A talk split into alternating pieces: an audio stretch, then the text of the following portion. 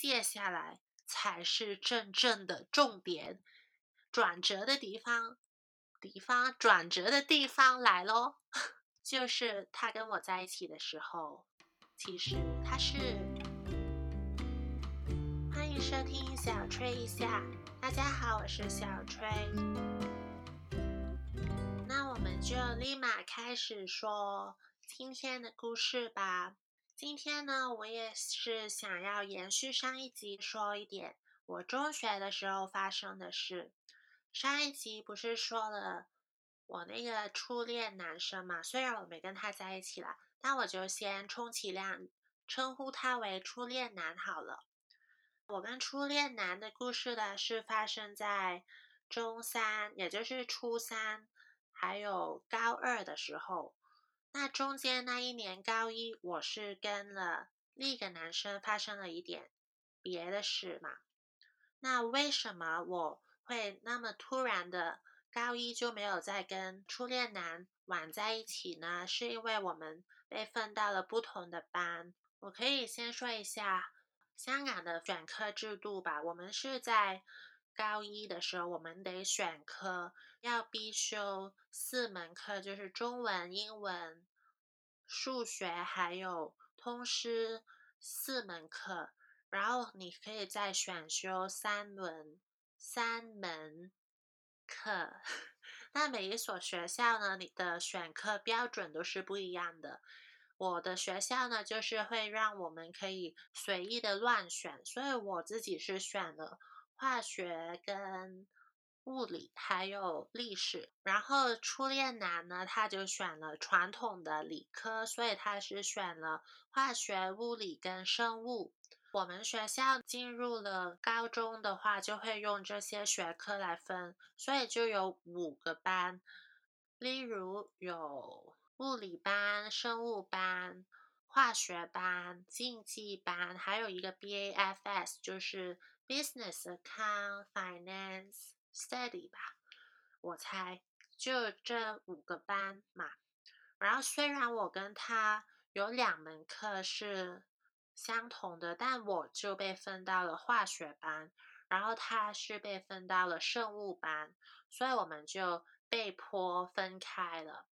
中学的时候到了另一个班，感觉已经是远距离了。就觉得他不够近，没能整天在一起。那时候我就是没有跟他在像初三那样玩的很熟。那说回来，这个高一的男生吧，我就先称呼他为眼镜男好了。我发现我得先就是描述一下他的外形，这样大家才好了解他是个怎样的形象嘛。他就是有戴一个粗框眼镜，然后他会梳一个油头，很港风的感觉。但是他也穿起衣服来不会觉得他很多肌肉，但是他脱衣服的话就是很多肌肉。OK，然后他也很高，他有一八七，虽然他没有初恋男那么高，但也很高，好不好？我呢就是只有一六八，站在他们两个旁边都非常非常的。矮小的一个人类，然后呢，他的样子其实就还可以，就没有到超级帅，就初恋男比较帅吧。如果这样比较的话，那他就穿衣很有风格，因为学校嘛，就我们大家都要穿一样的制服，但有些男生呢就特别会穿。那时候香港的所有男校的男生基本上都会穿一个叫 G 两千。的品牌吧，因为他们的衣服呢，他们的衬衫啊、裤子啊特别的紧身，看起来就是很贴身呐，然后身材就有一点小身材呀，看起来很好看啊，然后紧身裤大家也知道会很大包啊，反正就看起来非常的吸睛。他就是这样一个人嘛，然后他的数学。也很好，他就是理工非常非常好的一个人。那我这样描述了他的外形跟呃，他就是学霸型嘛，大家也懂为什么我会有点喜欢他吧那时候。然后他呢，他是坐在我前面的，所以虽然他不是我的同桌，但我们也是上课的时候很多我可以点他，然后问他问题啊，然后他会转过来叫我啊什么的。反正一来一去呢，我们就默默的确认了关系了。那确认关系后呢，我们就是一对班队的概念嘛。你也知道我们是读男校的，所以。班队的出现的可能性是很低。那物以罕为贵呢？所有老师跟同学们都很喜欢我们，也会就是上课的时候调侃我们呐。然后我们也玩得很开。毕竟可以想象嘛，在场没有女生，大家都是同一个性别的生物。你就会玩的特别疯，特别疯，也不用很多顾虑到有女生在呀，那些问题都不会有。大家就是在同一个生理环境里面。那那时候呢，我有一个印象很深刻、很深刻的 moment，就是因为我们两个都会在大家面前亲嘴啊、牵手啊，干些有的没的。反正我们都没在怕的。那那时候呢，有一个通识课的老师，然后他就是人很好，然后也不会骂学生的。大家也知道他不会骂，然后都会疯狂聊天啊，然后他也不会生气。我猜他就是把当老师当成一份职业，而不是当成一个很有责任 心的老师吧。我这样说好像不太好，但反正他就是很好的一个人呐。然后呢？我们也可以在他的课堂上做什么都可以。我不是说了他是坐前面的嘛，然后我上课呢都很喜欢把手伸到前面，然后就去摸他的胸啊，摸他的腹肌啊。然后在文老师的课上呢，我还会直接把我的手放到他的裤子里面，然后把玩他的呃巨鸟。那时候呢，文老师就发现了，他就对我们说：“玩玩玩，老头心玩了，好不好啊？”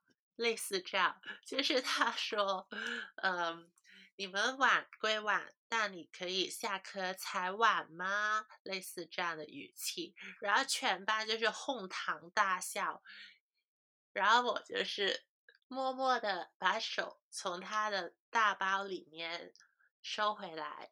那一幕就是我记到现在，为什么我可以做出这样没有羞耻心的事呢？我也很怀疑，我也不懂。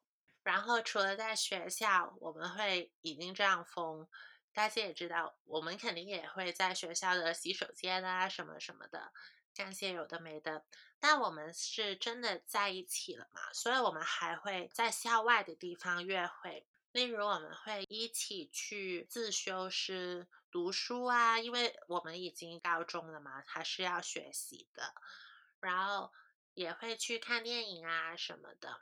这些时候呢，因为我们还不是学生，不，我们 还是学生，我们还没有成年，所以基本上你想要有地方做一些比较亲密的事呢，你是没有地方的，因为。香港就是大家知道，我们的家也不会很大，然后也会肯定是跟家人住嘛，所以你就不能去对方的家里，然后你也不能去酒店了，因为你还没有成年，你不能开房间。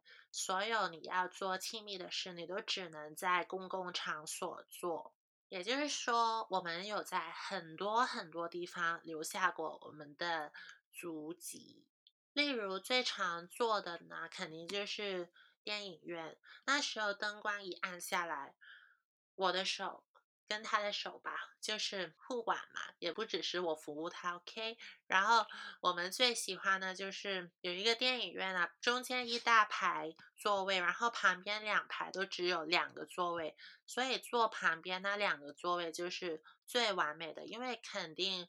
不会有人坐到你旁边，而且你得选在电影院的最后排的地方，那就会很安全，不会那么明显的被人发现。而且你得带一个薄外套去，就算是夏天，因为这样才可以盖住你的手。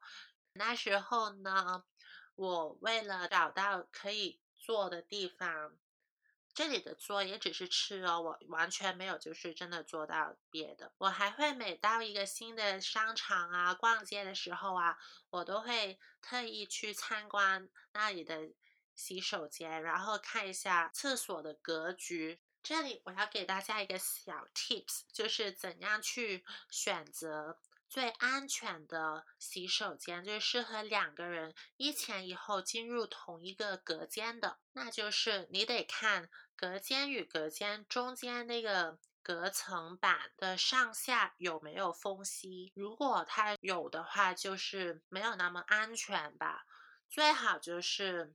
上面没有，因为你上网搜找得到一大堆从上面偷拍下来的影片嘛，所以上面有空隙是很危险的。而下面没有呢，反而不是那么的重要。如果两相比对的话，因为就算下面有缝隙，你还是有一个方法可以不会让人发现的。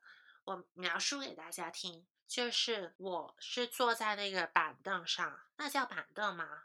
那个。刺板上吧，就是你把盖子盖起来，你就可以坐啊。然后腿张开，然后撑到门上。那个男一站在你的前面，然后掏出他的宝贝，然后你就可以开动。而这样做的好处呢，就是就算有人从旁边或者远方从下往上看，一眼看过去，他也只会看到一双脚在那一个隔间里面，而不会看到一只四脚兽，就是他不会看到有两个人在里面嘛。这样就是最少程度的确保了一定程度的安全吧，虽然还是有点危险的，但。那时候你是不会怕的啦，因为大家都很小啊，然后也穿着呃学校制服啊，真的很不对，很对不起学校。如果被人发现，其实也是有几次是有人看到的啦。这就是啊关于厕所的一个部分嘛。然后我们还做了另一个很疯的呢，就是。在校外的图书馆，那里也有一个自修室。那一栋大楼呢，它的后楼梯，我们有在那里吃过一次，而且那真的很刺激，因为我觉得那算是我自己最 public 的一次，因为那真的是一个公众地方、公众场所，而且那个后楼梯是。可能那一栋大厦有二十几层，你会听到声音，就是有人在别的楼层在走动的，因为那是一个政府大厦嘛，就是里面有图书馆的。反正我们就差点被人抓到，但也没有很安全，因为就算有人看到把它收好的话，就只是看起来像两个男生在那边聊天嘛，也不会有人想到是什么的。毕竟我那时候就算长得再像女生，我还是穿着校服有打领带，然后是穿衬衫、啊西装裤的。OK，那我说的那么多呢，大部分都是呃集中在说我跟他的相处，还有就是我们做过的疯狂的事嘛。接下来才是真正的重点，转折的地方。地方转折的地方来喽！这里我要先就是 confess，就我也很抱歉，对于接下来我要说的话，唉，就是他跟我在一起的时候，其实他是有女友的，而且对他是先跟了他女友在一起，才跟我在一起的。反正时间线呢，就是。我是高一才认识他的嘛，然后我九月一号我就认识他喽，然后他大概就是十月中吧，可能他就跟那个女生在一起了，然后我跟他是十月尾才跟他在一起，差了一点点时间，但我就是后来的那个人嘛。OK，但我是先认识他的，好，这也是一个歪理。但我那时候就是这样安慰自己，就是说我先认识他，所以我也没有算太错吧。OK，我也知道自己就是很不 OK，唉。然后他们就是可能在那些联校活动、那些联谊认识的，然后班上的其他同学也有认识那个女生的，所以就是在学校里面也很多人觉得那个女生才是对的，然后觉得我是一个坏人。但他们也是我的朋友啦，毕竟我是他们同学，所以大家也不会说出口直接，但他们可能会跟眼镜男说：“为什么你要选择小崔跟他在一起啊？明明你有女朋友啊！”大概这些话，他们也会私底下跟他说，然后也会很多人跟我说我这样很不 OK，非常抱歉，我真的，一开始肯定就是。他肯定就是隐瞒的很好嘛，但你要知道，火是抱不住纸的，不，纸是 抱不住火的。最后那女生就发现了，因为我们有很多共同朋友嘛，但我跟那女生是不认识的，但肯定就是我的其他同学会给他们看我的 Instagram 啊，然后我也会就是。用一些小账看的他的 Instagram 之类的吧，然后那时候呢，我都没什么表示的，因为我也觉得自己很贱，但我就是感觉，啊，眼镜男在学校跟我很好，然后他也无从阻拦嘛，因为我们就是，他就是坐在我前面，然后我们每天有九个小时都在一起，这样最少，而且我们下课有时候还会一起出去，然后那女生就是。我也知道他那时候很不开心，然后他很恨我，他就发了很多 Instagram 的贴文啊，就是例如想杀了我啊，然后呃为什么有人这么贱呐之类的。我那时候最记得呢，就是他发了一首容祖儿的歌，那首歌呢就叫做《最后胜利》。我现在就要读一下那首歌的歌词，完全就是在。说知道男人有了第三者之后，那个歌词就这样说：你有背叛我吗？你有秘密见他，不过你不敢承认吗？我要信直觉吗？我们两个就要散了吗？因为你会选他吗？之类的。然后副歌就是你要去，难道我追追得到？我和你都太累。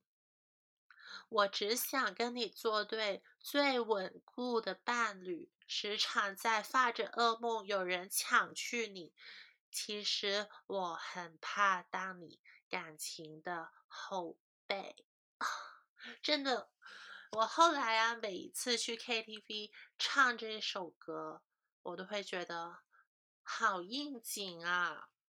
我真的觉得自己很坏。反正呢，整件事就是非常非常的 drama，然后我们就是这样在网络上对骂，也没有对骂了，就角力，因为只有他在骂我啊，我也不敢回嘴，OK，毕竟我知道我自己是错的那个人，我就是错的人，OK，啊，很抱歉，我现在真的回想也觉得，而且我真的为他也觉得。我懂她有多难堪，因为她也是个美女，然后她就输给了一个男生。我说这句话的时候，真的不能微笑，因为很不好意思。在学期快完的时候，我们就分开了。原因呢，就是我受不了他同时跟我还有那个女生在一起。然后其实那一个时间呢。那女生先跟他分手的，他就失去了那个女生嘛。但他跟那个女生分手后，我也跟他分了，受不了那些闲言闲语，而且我也很愧疚嘛。其实，那分开的那一天呢，我们还是照常的一起去补习，因为那时候我们一起补的那个物理，物理我就是很烂。最后，其实我高考也没有考物理，我就是退休了。就高二可以选择三科选修，你可以退掉一个，我就退掉了物理。毕竟就是完全搞不懂他在干嘛。然后那天，因为我已经讲好了要跟他分手嘛，我就是整天一直都在想这一件事。但那天还是有发生一个开心的小插曲。就是我们一起去补习完，我们就已经很晚了嘛。然后我们就会一起吃晚餐，然后他还就是那个服务生过来的时候，他就点了两碗牛肉面，然后他也没有问我，然后我就呆了，我就看着他，我就说你帮我点了，然后他说没有，两碗都是我吃的。这个 moment 就是一直在我的脑海里，不知道为什么，那一瞬间我就觉得啊，这个人好可爱啊，类似这样。那我之后还是我之后就点了自己另一碗面嘛。那吃完面之后呢，他就照常的送我去坐电车。电车就是香港一种比较古旧的交通工具吧，只有香港岛才有的。然后就是绿色，它像是一个双层巴士，但它是比较瘦的一个巴士。然后它是有一个轨道。上面也有一条电线，像一个火车，但反正它就有一点轻轨的感觉。那它是一个小巴士这样，OK。然后我跟他就是，我就等到所有人上车，我是最后上车。然后我上了车，我踏上那个门，我就转身，我就跟他说：“我们分手吧。”类似这样。然后他也说好。其实你说分手之前，你是会知道。两个人的感情已经完了，就大家是会有默契的。只是我觉得他也很绅士，就他让我来说吧，我猜。然后我就上了车嘛，我就走到了第二层，然后坐下，然后看着窗外的风景。那一天还下着一点微雨，整个场景的氛围呢，就有一种梁朝伟。跟张曼玉花样年华的感觉，那种灯光啊，整个港产片场景就是在那。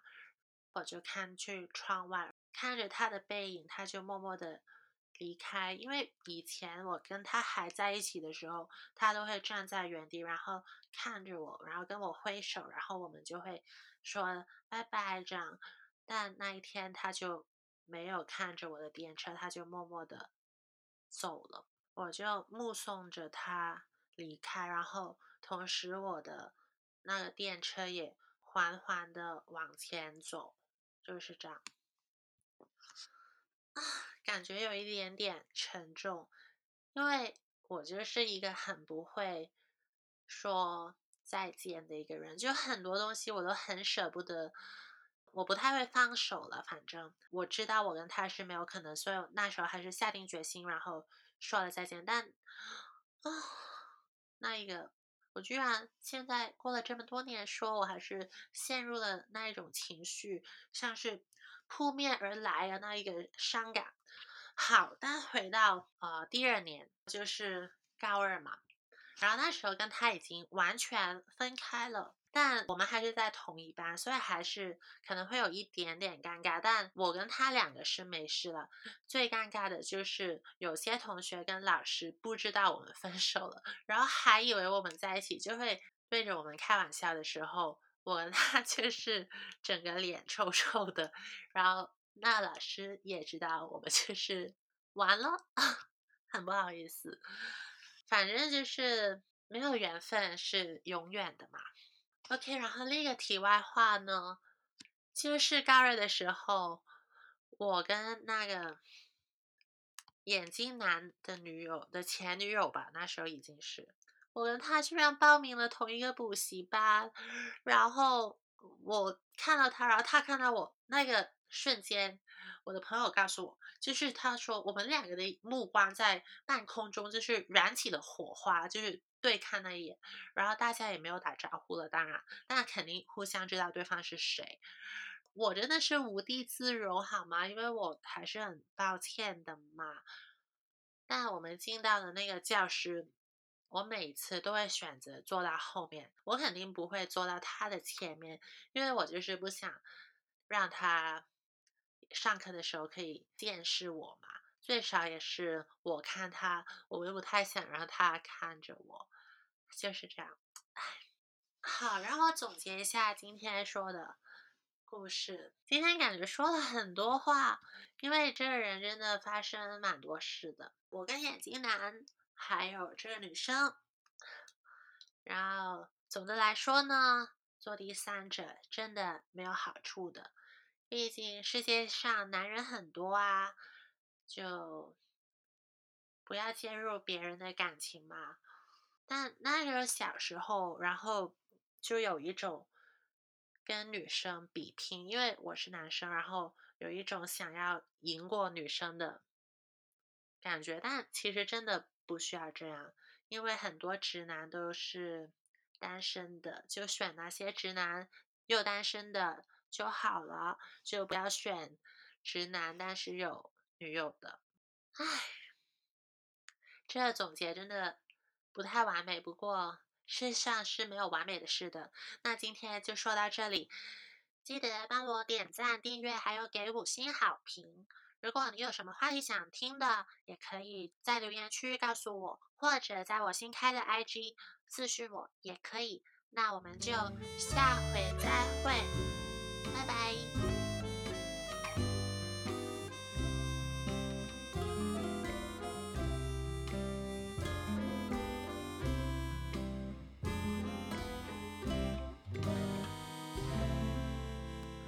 然后说到最夸张、最夸张的部分，就是我记忆犹深啊，真的，他发了一首容祖儿的歌，叫做《最后胜利》。我现在就很想唱一下这首歌。等一，我现在看一下歌词吧。例如这一句：“你有何难等我追”，说的就是你要去，难道我追？然后现在是，真的都有共你的才能，就是说，就算我追到了，我和你都已经太累。